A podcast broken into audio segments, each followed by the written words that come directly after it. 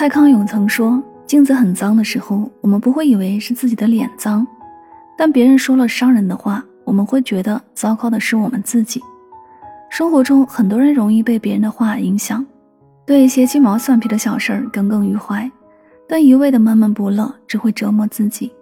与其把别人的话放在心上，不如不去纠结和怨怼。真正聪明的人不会拿别人的错误来惩罚自己，而是懂得放下。只因他懂得原谅他人，也是在放过自己。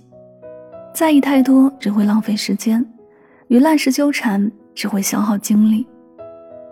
周国平老师说：“如果痛苦只因为你在乎，越在乎就越痛苦。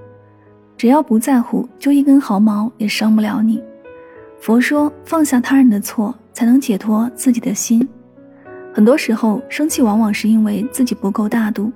郁闷是因为自己不够豁达，心若放宽，一切便能看淡。余生很贵，不要在烂人烂事上蹉跎岁月。我们的时间要浪费在美好的事物上，给更值得的人。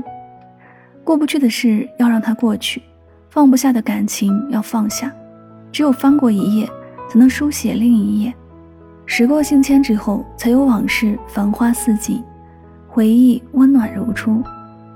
愿你在浮躁嘈杂的世界里抛开焦虑和烦恼，让内心回归平和，与这世界温柔相拥。